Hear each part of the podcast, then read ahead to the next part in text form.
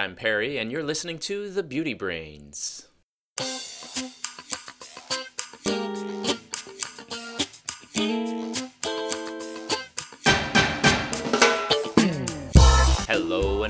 Welcome to The Beauty Brains, a show where real scientists answer your beauty questions and give you an insider's look at the beauty product industry. This is episode 197. I'm your host, Perry Romanowski, and it's a solo show today. Valerie is traveling, and Sarah Bellum is working, so it's just gonna be me. On today's episode, I'm going to be answering your beauty questions about whether vaping is bad for your skin if inverse hair conditioning is beneficial, and whether you need to worry about emulsifiers in skin products. But first, uh, I guess this is where I usually do a little chit chat, uh, but you know, there's nobody to talk to, so it's just you and me. Uh, so let me just skip right to uh, doing some beauty science news and tell you my thoughts on things that I've seen in the beauty world.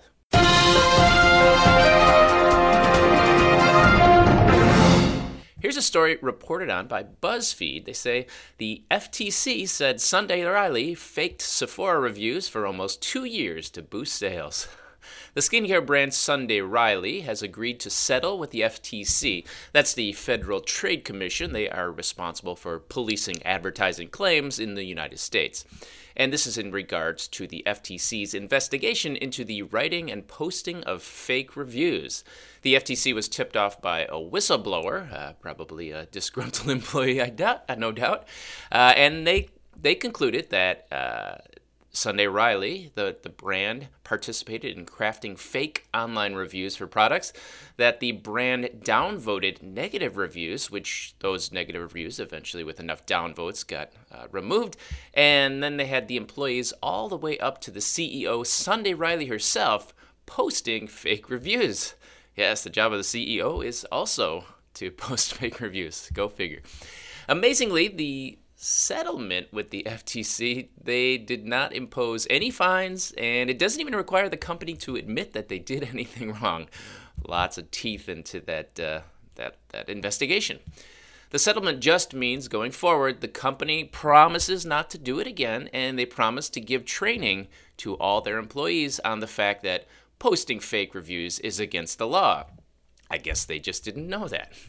Now, there were a couple of dissenting members on the FTC board who said this in their message about the settlement.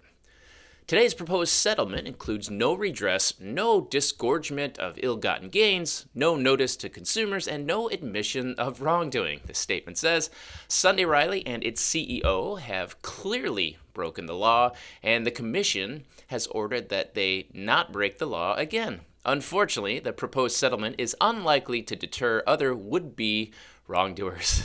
No, no kidding. I can't say that I disagree with that. If I recall, this is also the person who called herself a cosmetic chemist, but never actually got a degree in chemistry or had any formal training. Sadly, I see that a lot more online.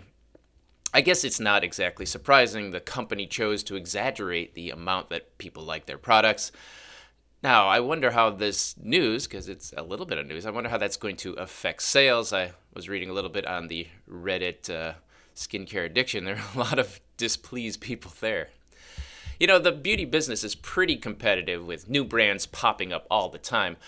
However, the technology used to make beauty products really hasn't changed significantly in the last two or three decades, really.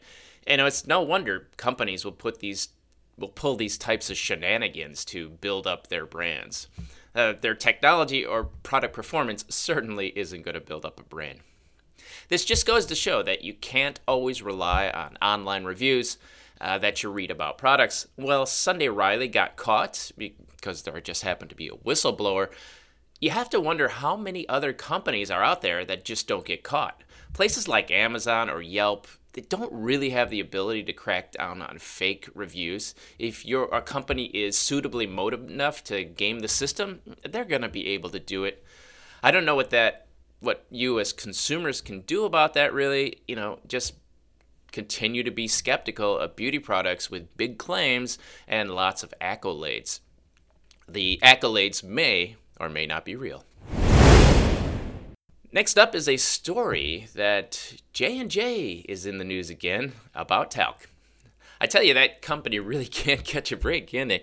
After losing multiple times in court for the unproven and not scientifically supported conclusion that their talc has caused some people to develop cancer, now they've had to recall a lot of baby powder because the FDA found levels of asbestos in a sample of their product that's on the market.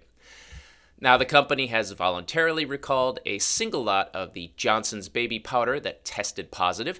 And in this case, the word lot refers to a product production run. See, when a company like J&J makes products, uh, they keep records of when things were made and then exactly what ingredients went in there. Then a code is usually put on the bottle, which the company can then you know look up and then get all the information about that product when it was made what went in there uh, some of the other conditions. That way if there are any problems they, they could do something like recall the products for a single lot. Now usually a lot refers to a, a run of product that's made over the course of a single day or, or maybe even two. And I don't know how big their production runs are, but it likely represents uh, thousands of bottles. J&J said that all their testing over the last 40 years of production have not found asbestos in the talc that they use in their products. Uh, yay. Incidentally, talc and asbestos are often found together in nature. They're both natural products, so natural isn't always safe. Talc is a mineral mined from the earth composed of magnesium, silicon, oxygen, and hydrogen. Asbestos is also a naturally occurring material made up of silicate, but it has a different structure than talc, and asbestos has been shown to cause cancer. Talc has not. Talc has never been shown to cause cancer, at least scientifically. J&J is going to look into this, but they are issuing the recall as quotes an abundance of caution. You think? Now, they deny any wrongdoing of case, uh, you know, sure. I mean, of course they wouldn't deny. Uh, of course they would deny wrongdoing. Now, I suppose it could have just been a quality control mistake. Pretty big mistake, though, especially for a company that's had so much bad press about talc already. I mean, come on, guys, you gotta you got to be better than that. Now, I don't really know what to think about this. The reality is that J&J has no financial incentive to use substandard talc.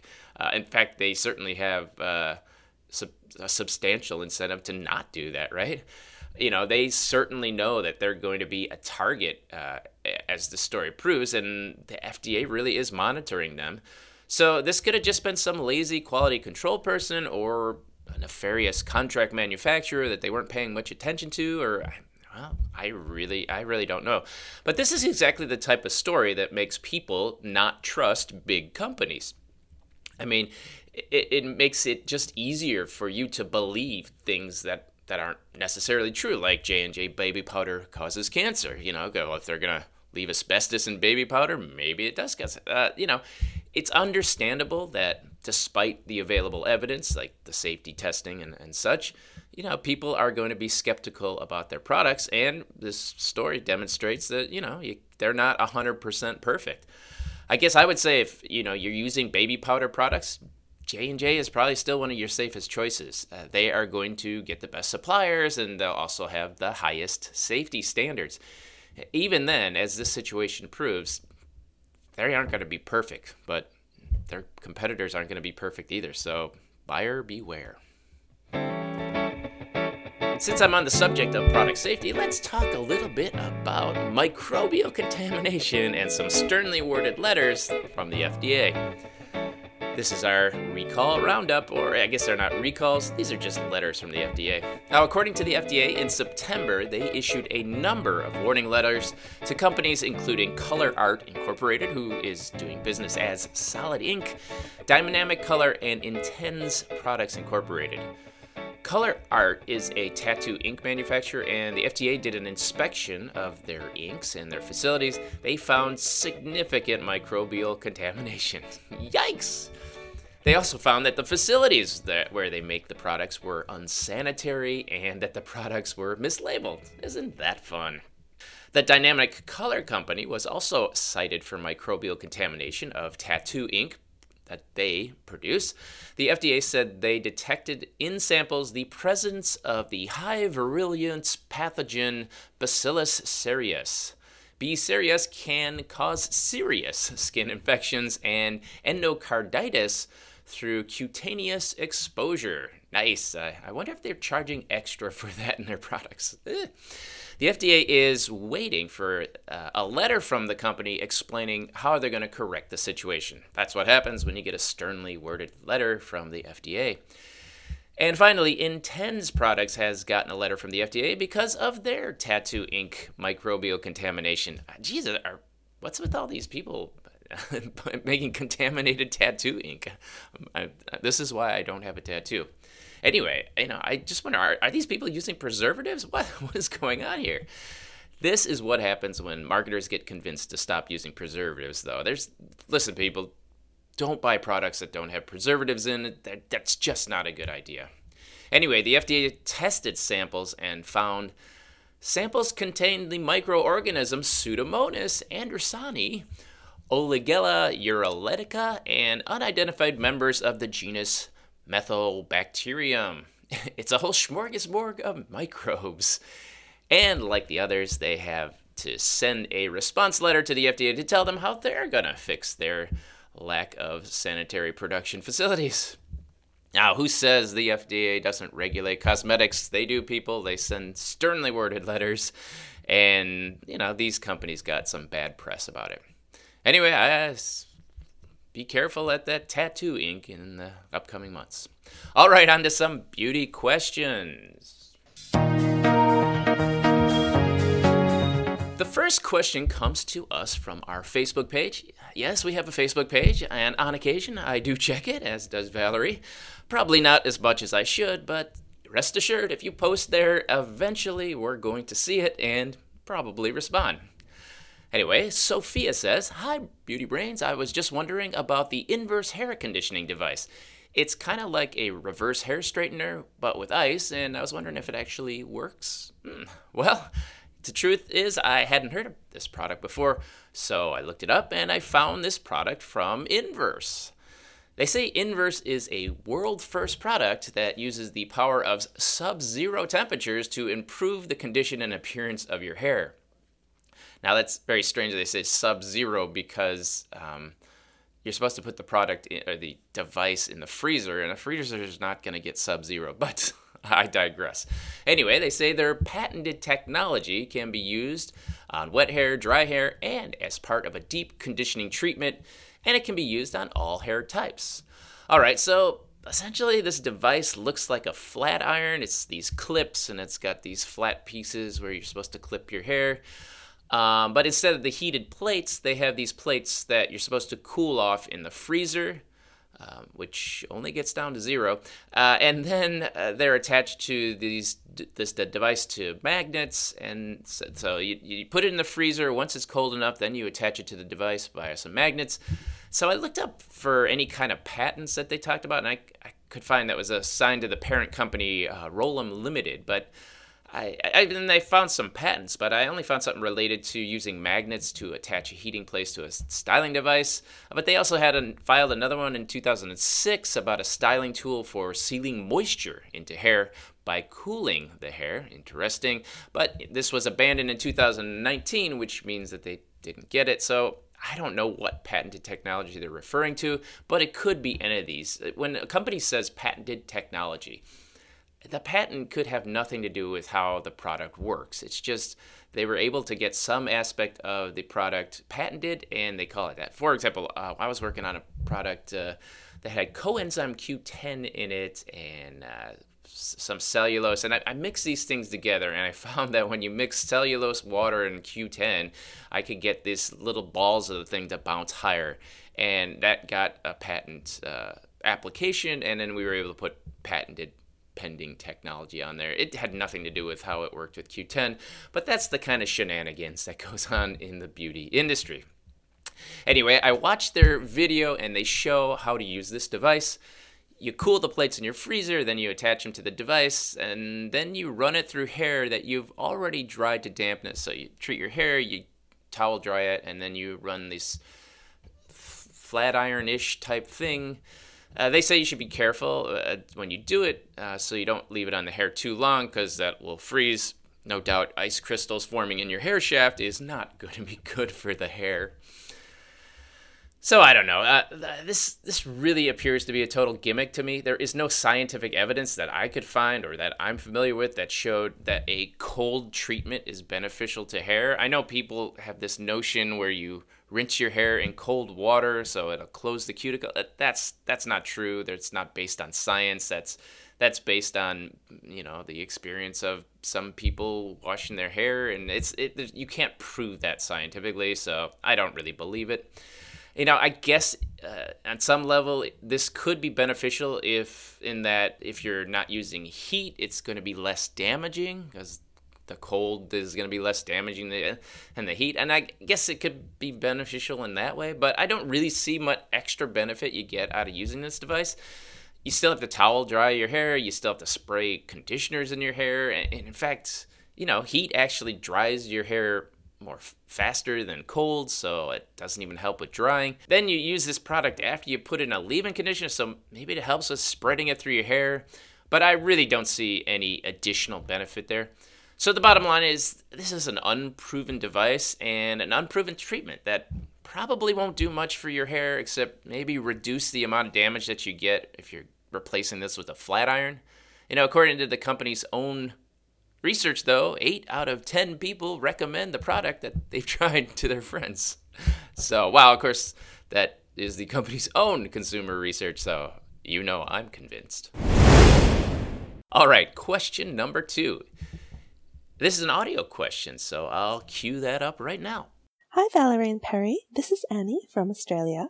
I'm really glad you brought the show back. It's one of my favorite podcasts. Now, my question is is vaping just as bad for your skin as smoking? Thanks so much. All right, vaping versus smoking, how does it do for your skin? So, to understand uh, whether vaping is better than smoking, we should say, what does smoking do to damage your skin? Well, theoretically, smoking damages your skin in a few different ways. It creates free radicals uh, with within your skin that can break down your collagen and elastin. It does that. Uh, you know, it's, it's very difficult to measure the amount of free radicals that's produced, but you know, people just kind of say free radicals when they're talking about damage. So I, I have no doubt that smoking does that. But uh, smoking, the, the nicotine in cigarettes certainly causes a narrowing of your blood vessels in the outermost layers of your skin and this will impair the blood flow to your skin. And with less blood flow, your skin doesn't get as much oxygen and important nutrients such as vitamin A, and this can lead to a degeneration of the structure of your skin and the appearance of it. Also, another thing that smoking does, chemicals in the cigarettes directly damage collagen and elastin and this can cause the sagging and wrinkles. Uh, so that's another thing smoking does to your skin. And they also say that the shape of your mouth that it takes when you're sucking on a cigarette that can exacerbate lines. I mean, that seems like a more of a minor thing. Just smiling a lot can do that too. But those are some of the problems with smoking. But there's no doubt about it. Smoking is bad for your skin. It's one of the worst things for your skin after UV exposure. So if you want to look younger, just don't smoke. Now, back to vaping. Now, vaping doesn't involve as many of those quote unquote bad chemicals that you inhale with cigarettes. So, in that way, it probably does a bit less damage than cigarettes. But the product does contain nicotine, so you still have that problem of the impaired blood flow and the skin damage in that way. Um, and then you, you never know what other chemicals are in these vaping devices. Uh, it's it's actually quite scary to think about. A, a, number of people have come down with this unknown maladies and these lung problems as a result of vaping. So that's a bit unsettling. And this is an area that is pretty much unre- unregulated. I mean, people in their in their garages are putting together vaping cartridges and they're putting whatever the hell they want in there. So it's I I just don't think it's a it's a very safe practice. You know, uh, I also learned that a lot of the ingredients put into vaping devices haven't actually been tested for safety on humans. Some of the flavorants, for example, which are have been tested perfectly fine for food products, um, they haven't been tested for inhaling. And just because you can eat something does not mean that it's good for inhaling, because while a chemical that you eat gets into your stomach and that acid and conditions break it down, when you inhale something, it gets into your lungs, and there isn't that same uh, process for breaking down chemicals. And so something that you breathe in can certainly damage your body more than something that you eat. So it is a little unnerving. Overall, I would say that vaping is probably not going to be shown to be as bad for your skin as smoking, but it's not good for your skin. You know, it definitely has some of the same problems of cigarette smoking. And, you know, the, the reality is, uh, it reportedly takes about 10 years of smoking to start to see skin damage. At least that's what the folks at the Mayo Clinic say. Uh, I just think there is not enough long term data to say definitively whether vaping is going to have those same effects or that's going to be less damaging to skin. So, you know, you shouldn't vape because it's bad. It's bad for your skin, probably. Um, but on the other hand, it is better than smoking. So if you're trying to quit smoking and things like the nicotine patches or gums don't work for you, uh, vaping is probably better. It's certainly better than smoking. Just remember, it's still bad, and it's bad for your skin, at least as far as we can guess. All right, hopefully that was helpful. And that brings us to our last question. This question comes to us from the slog. I always like these pseudonyms.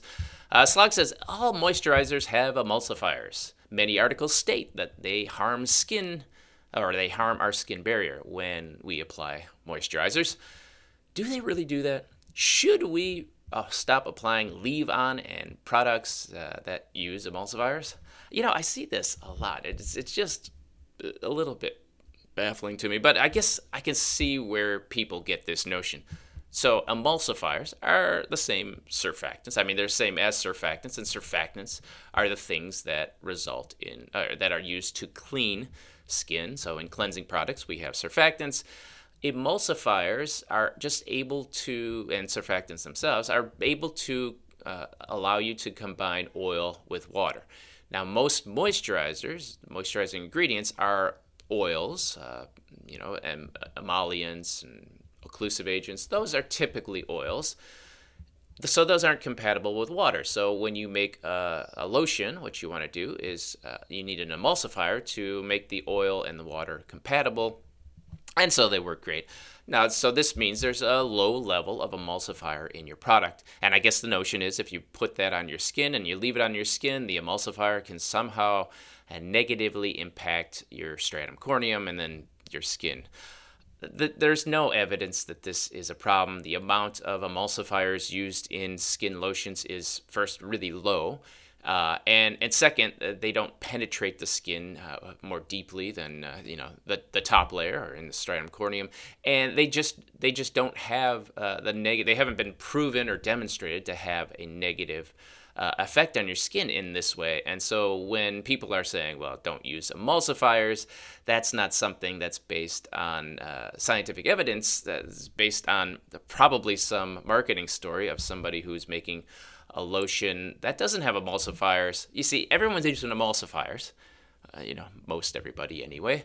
And so, what a company can do is they try to differentiate themselves. And as I said, it's very difficult to differentiate yourself in terms of performance. So when you can't make a performance difference, you change your technology somehow, and it usually makes the performance worse. I have no doubt that the uh, products that claim not to have emulsifiers they just don't work as well. Um, but what what they're trying to do here is this is fear marketing and uh, BS marketing. If you ask me, they're just trying to get you to be afraid of the competitor's product. So if you're afraid of someone else's product, you're more than willing to try out their product. So the bottom line here, the Beauty Brains bottom line, you do not have to worry about the emulsifiers in your moisturizers. They are not going to negatively impact your skin, and your moisturizers are still working perfectly fine, even if they have emulsifiers. You're not going to get any additional benefit by sticking to things that don't have emulsifiers.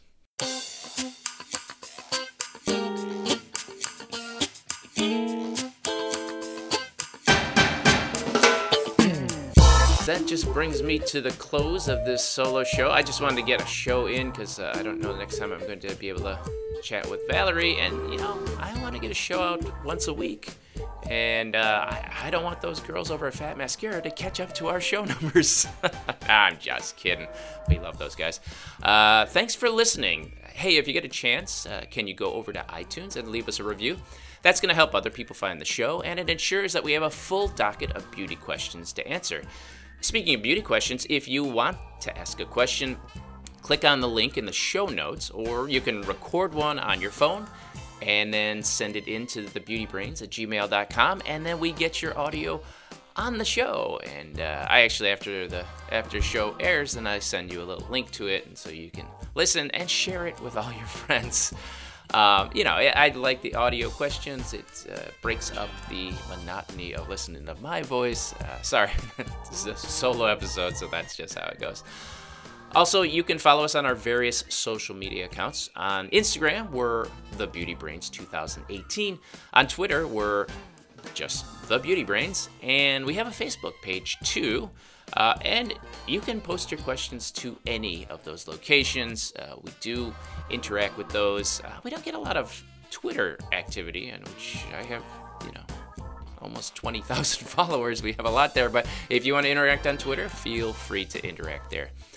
Um, did I have anything else? Uh, oh yeah, we the Beauty Brains are on Patreon. So if you want to uh, support the show, go to patreon.com/slash the Beauty Brains, and you could subscribe there. Any uh, any amount that you want to donate helps keep the show going, and uh, you know it it helps keep us motivated to keep putting more shows. All right, thanks again for listening, and I'm Perry Romanowski from the Beauty Brains, and remember be brainy about your beauty.